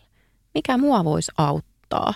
Aika usein me kuitenkin tunnetaan itsemme aika hyvin ja voi olla, että sieltä löytyy niin kuin paljon enemmän vastauksia kuin, kuin siitä, että mitä, mitä mä kerron tai mitä, mitä sä luet, mm. luet niin kuin listalta juttuja. Että jotenkin ihan, ihan se, että mit, mitä tarpeita mulla just nyt on. Mä tiedän, että mulla on tuon liikunnan lisäksi säännöllinen ateriarytmi. Joo. Ja se, että ruuassa on niin kuin hyviä asioita. Kyllä. Ja että hyvä asia ei tarkoita vaan parsakaalia, vaan Kyllä. monipuolisesti kaikkea ja myös niitä herkkuhetkiä ja sallivuutta. Mutta ainakin se, että mä olisin nakuttanut ne aamupala, lounas, päivällinen iltapala, niin kuin Joo. joka ikinen päivä tai ainakin viitenä päivänä viikossa sinne Kyllä. kalenteriin. Siinä on semmoinen niin kuin säännöllisyys, jatkuvuus, ennustettavuuskin. Mm. Mm. Mä tuossa kun omia tarpeita tutkin, tutkin siis matkalla tänne kirjoittelin vähän niin kuin päiväkirjaan, mitä, mitä ajankohtaisia tarpeita mulla on. Mä jotenkin olen löytänyt semmoisen, kun jotenkin semmoinen ilo ja leikkisyys ja ehkä sellainen kokemus siitä, että mä oon elossa. Miten sä saat sen niin kuin revittyä itsestä semmoisena aikoina, kun sitä ei ole? Niin, se, se onkin tosi vaikea. vaikea. Ehkä tota, jotenkin mä mietin niinku semmoisia hetkiä, jos mulla on sellainen kokemus, että mä oon elossa. Mä vitsailin mun ystävän kanssa tuossa just, että mä en tiedä, onko se hirveän hyvä asia, jos ihmisen pitää matkustaa Jamaikalle kokeakseen olevansa elossa, että siellä kun tanssii ja elää hengittää sitä kulttuuria, niin, niin sitten keski-ikäinen perheäiti voi kokea, kokea olevansa elossa. Mutta jotenkin, että miten niitä hetkiä voisi monistaa, miten siitä kokemuksesta voisi saada kiinni nyt vaikka ilman, että tarvii matkustaa sinne toiselle puolelle planeettaa, mikä ei ole ehkä se niin kuin maapallonkaan kannalta, mikä on niin kuin hirveän hyvä juttu tehdä jatkuvasti. Niin jotenkin, jotenkin sitä, että vaikka ihan vaan niin kuin päivätasolla, että oliko mulla tässä päivässä joku hetki, jolloin mulla oli semmoinen fiilis, että Että aina mä live. Jamaikalla. Milloin mä olin tänään Jamaikalla? Milloin mä olin siellä? Mi- Milloin se tapahtui? No mitä ne on siinä arjessa sitten? No mä ajattelen, että semmoiset hetket, ne vois olla jotain semmoista, missä on joku voimakas aistikokemus. Vaikka mä mainitsin ton kylmän veden, mihin mä oon vähän jäänyt nyt koukkuun, niin se, se on yksi sellainen, niin kuin, että hei, että siinä on myös tosi läsnä. Usein siihen fiilikseen, että on elossa liittyy aika vahvasti se, että on läsnä. Totta, ja sinne ei voi ottaa puhelinta mukaan, tai Kyllä. ainakaan ihan peruspuhelinta. Kyllä. Usein, usein ne hetket, joita me ei ikuisteta sosiaaliseen mediaan, on niitä hetkiä, jotka on niin kuin kaikista parhaita. Se on jännä juttu. Ää, no, no tanssi tietysti. Sitten mulla tulee kyllä mieleen jotenkin, mietin tota Taaperoa, joka on alkanut nyt puhumaan ja hänellä on aivan hervottamia juttuja. Hän esimerkiksi sanoi mulle yksi päivä, kun mulla oli yöpaita päällä, että äiti, tissipaita pois, mekko päälle. ja eilen hän sanoi mulle, ei ollut mitään meikkiä aamulla, kun olin lähdössä niin reenivaatteessa häntä viemään päiväkotiin. Äiti, lisää meikkiä. Aikamoinen. ne on jotenkin niin kuin hervottoman hauskoja, hauskoja juttuja, mitä sieltä tulee, tulee tota, empaattisempiakin juttuja kuin nyt nämä, nämä Joo, tällaiset, joo, niin kuin, että äiti ole vähän erilainen, please. Mutta tota, jotenkin niin kuin tällaiset hetket myös, että no, Tunnistan niihin kyllä liittyy se kohtaaminen ja läsnäolo. Tai Ja se joku huomaa jotain, niin kuin, hän näkee pihlajan marjoja ja hän haluaa syödä niitä. Ja sitten hän onkin silleen, että tämä pihlajanmarja on tosi hyvä. Mä oon silleen, mitä hittoa. No ja muuten hyviä. Mä huomaan, että Niin. on meidän Taaperon kanssa kaksi puoli vuoteen kanssa mä nauran tosi paljon. Joo. Että vaikka on tosi paljon surua, niin silti mä nauran tosi usein. Just Kyllä. Kyllä. vaikka puolessa yksi päivä peruutti meidän pakettiauto ja sitten lapsi sanoi meidän välistä, kohta kolahtaa. Silleen, mitä? Ne tilannekomiikka on niin hyvä, Kyllä. yritän ankkuroida niihin. Mulla on ehkä hyvä aamukahvi on semmoinen, mihin mä yritän pysähtyä. Ai se on ihana. Just tuo luonnonvesissä uiminen, yksin olo Joo. ja ehkä semmoinen laadukas tekeminen. Helposti somessa ainakin korostuu se, että ole armollinen ja lepää ja muuta, Mm. mutta mä huomaan, että mä kaipaan, teke- oo. mä kaipaan tekemistä Joo. Ja laadukasta tekemistä, sellaista, että siinä ei ole se somessa roikkuminen koko ajan mukana. Et Joo. eniten mulle luo ahdistusta se, että mä niinku semisti scrollaan Instafeediä, enkä tee Mhm. sit mitään kunnolla. Semmoinen jotenkin epälaadukas läsnäolo Joo. on kaikkein kuluttavinta mulle. Ja tekeminenhän on parhaimmillaan myös palauttavaa ja erityisesti silloin, jos on tosi paljon semmoisia niin ajatuksia, mitä ei jaksa koko ajan ajatella. Tämä ei nyt tarkoita sitä, että niiden ajatusten äärelle ei pitäisi koskaan pysähtyä, mutta jos et sä halua niin kuin, vaikka nyt sitä surua prosessoida 24-7, niin mä ajattelen, että niin kuin tekeminen, jonkun muun tekeminen on ihan parasta ei-ajattelemista. Joo, joo. Se, että mä niinku kerään sieltä pihalta niin omenoita ja teen sosetta, mitä mun ei Kyllä. välttämättä tarvitsisi tehdä. Voi oikeastaan helpompaa olisi ostaa se kaupasta halvalla. Kyllä. Ja niinku, monella jopa taloudellisempaa kuin ostaa niitä jotain purkkeja, mihin niitä tunkee. Niin Just silti näin. se palauttaa mua, että mä teen jotain tuommoista aivotonta. Kyllä. Ja se toimii kyllä mulle tosi hyvin. Ja just sellainen, että sit kun mä oon pakastanut vaikka niitä marjoja, niin sit mä voin vaikka kaamoksen aikaan, tai no kaamos ja kaamos, mutta pimeän aikaan, syödä sit niitä marjoja ja saada jotenkin sen kesän Mm. itseeni sitä kautta. Kyllä, siitä. Et koska mä en ole sit se välttämättä niiden kesävalokuvien Mm. kanssa silleen, uu, olipa ihana kesäelämäni aikaa, vaan mä enemmän haluan pitää Niin. katseen sit tulevaisuudessa kuin menneessä. Kyllä. Ja, ja toi niin kuin myös tuleva. Siis toihan on tosi tärkeää, että jos sulla on jotain, mitä sä voit odottaa, on se joku niin kuin kiva viikonloppu ystävien kanssa tai senkin tiedän, että, että moni ihminen myös ihan aidosti helpottuu siitä. Tämä ei ole nyt ehkä tässä niin kuin ilmastotilanteessa kauhean kiva kommentti, mutta pakko on sanoa, sanoa ääneen, että kyllä, kyllä ihmisiä se helpottaa, jos he pääsee johonkin valon äärelle Mm. matkustamaan. Joo, joo. Ja sitten jos haluaa vaikka ö, tehdä se vähän kestävämmin, niin sitten vaikka joku kotimaan kylpyläkohde. Mä tiedän, Kyllä. se ei tunnu samalta kuin Jamaika, mutta se on jo hyvä steppi sitä kohteen. Me ollaan esimerkiksi lähdössä marraskuussa ystäväperheen kanssa jonnekin tämmöiseen peruskylpyläkohteeseen. Mä ootan sitä niin paljon, että mä Kyllä. saan jonkun sipsipussin sinne hotellihuoneeseen tai sinne kylpyläkahvilassa jotkut ranut. Niin se on niin ihana, mä odotan sitä ja se musta tuntuu melkein Jamaikalta. Mulla on, mulla on siis työn puolesta, kun tulee Helsinki-päiviä, niin mä usein yritän tykittää mun, mun niin sit Helsinki-palaverit ja muut.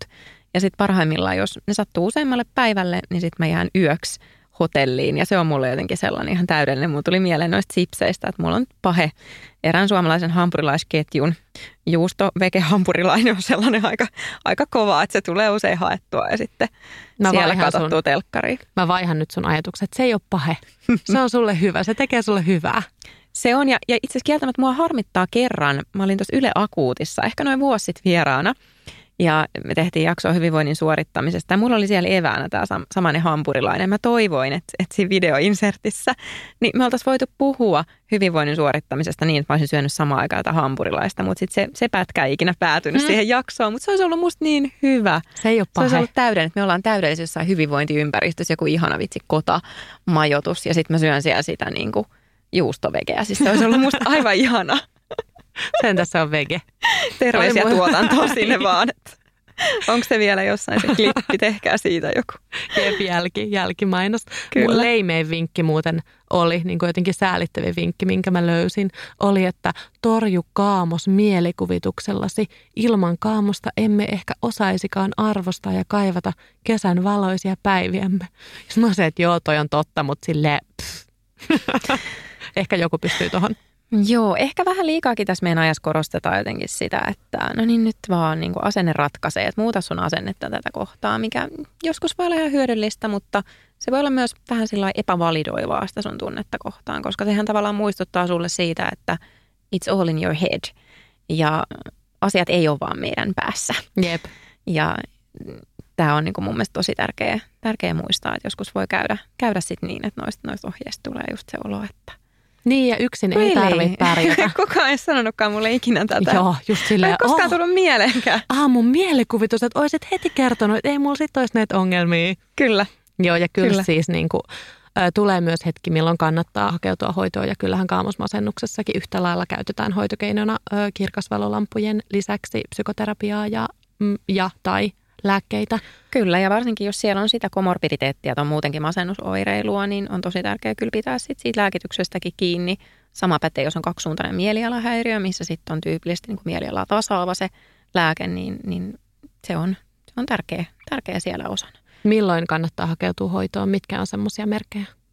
No mä ajattelen, että jos huomaa, että siellä helmikuun lopulla sieltä ehkä eteenpäin, jos se olo ei ala helpottumaan, niin se nyt on ainakin sitten semmoinen niin kuin selkeä signaali. Ja tietysti tämä niin kuin avun hakeminen ja hoitoon meneminen, vaikka me puhutaan siitä aktiivisesti, me tiedetään tässä yhteiskunnassa se ei ole aina niin helppoa. Eli silloin haluan lähettää kyllä paljon sydämiä kaikille ihmisille, jotka niiden asioiden kanssa kamppailee. Toinen on ehkä sitten se, että jos se olo menee niin pahaksi kerta kaikkiaan, että alkaa olla jo paljon vaikkapa itsetuhoisia ajatuksia, puhumattakaan niin kuin ihan konkreettisesti itsemurhasuunnitelmista. Nämä on sellaisia asioita, mistä meillä olisi tosi tärkeää voida keskustella ja myös kysyä läheiseltä. Jos me huomataan, että läheinen on tosi masentunut, niin ei missään nimessä pidä epäillä, pidä pelätä kysyä itsetuhoisuudesta, koska se ei lisää sitä todennäköisyyttä, että ihminen tekee itselleen jotain, vaan päinvastoin se voi jopa pelastaa ihmishengen, että me kysytään ja keskustellaan aiheesta. Että se, on, se on tosi tosi tärkeää. Ja jos on sellainen olo, että ei kerta kaikkiaan enää niin kuin selviä niiden omien oireiden kanssa.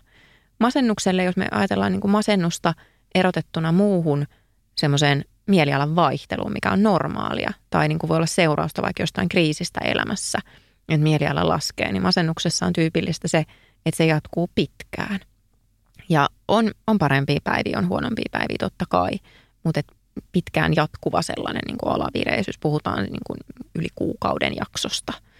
Ja tässä nyt kaamosmasennuksen kohdalla tosiaan, niin sitten kun se valo lisääntyy, niin jos siellä ei sitä helpotusta tapahdu, niin että se on ehkä niin kuin tärkeä sille niin kuin pituudelle.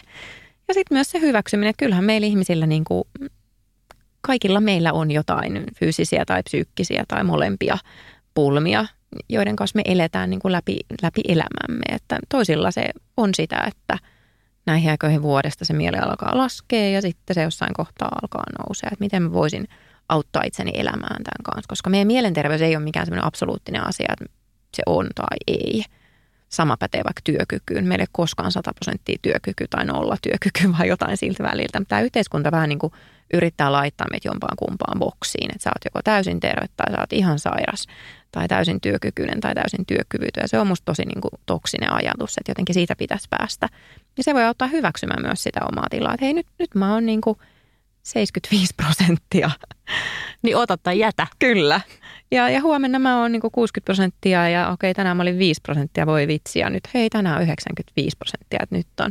Että jotenkin vähän niin kuin ymmärtää, että tämmöinen vaihtelu on luonnollista. On niin. kyse sitten mielialan vaihtelusta, tunteiden vaihtelusta, äm, energian, motivaation vaihtelusta.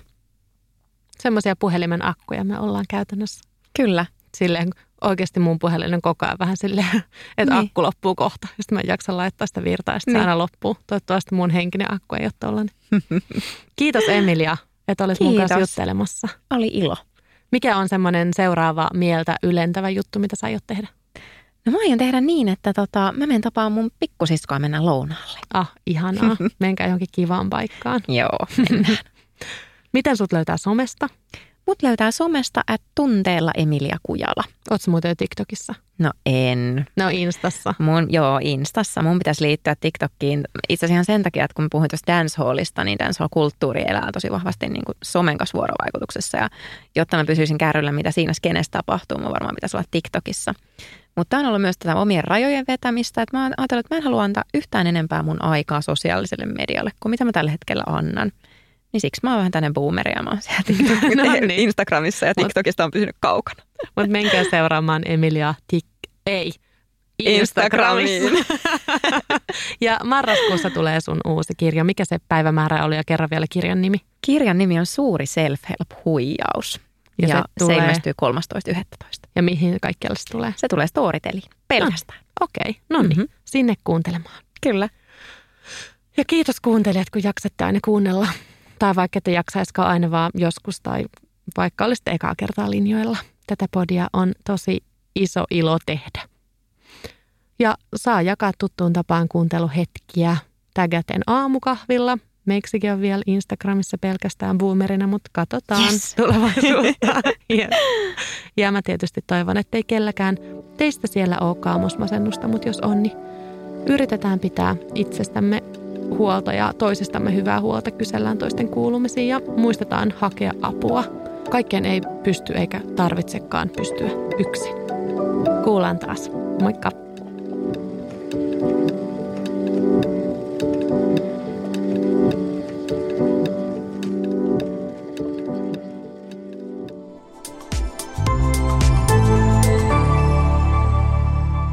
Asenne Studio.